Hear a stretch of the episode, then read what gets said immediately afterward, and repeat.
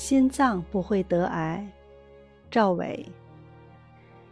当今社会，人的生活条件好了，学会享受了，逐渐管不住自己的手，管不住自己的腿，更管不住自己的嘴了。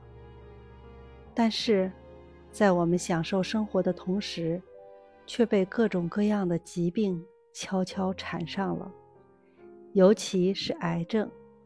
只要患上，那我们的生命也就离死神不远了。但细心的你们有没有发现，胃可以得癌，肝可以得癌，大肠可以得癌？一句话。几乎人体的每一个部位都可能得癌，但是为什么没有听过心脏癌呢？这的确是个有趣且值得深思的问题。我们知道，人体内除了心脏以外的其他细胞都具有增殖机能。当它们受伤的时候，只要过上一段时间，这些伤口就会自动愈合。而癌症最可怕的地方，就在于癌细胞会持续增殖，接着会破坏周围的组织，这便需要充足的繁殖场所。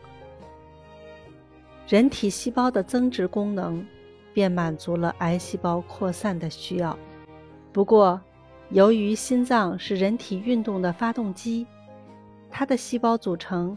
和其他器官的细胞存在明显的差异，便是心脏细胞并不会增殖，这也就无法给癌细胞提供繁殖的场所。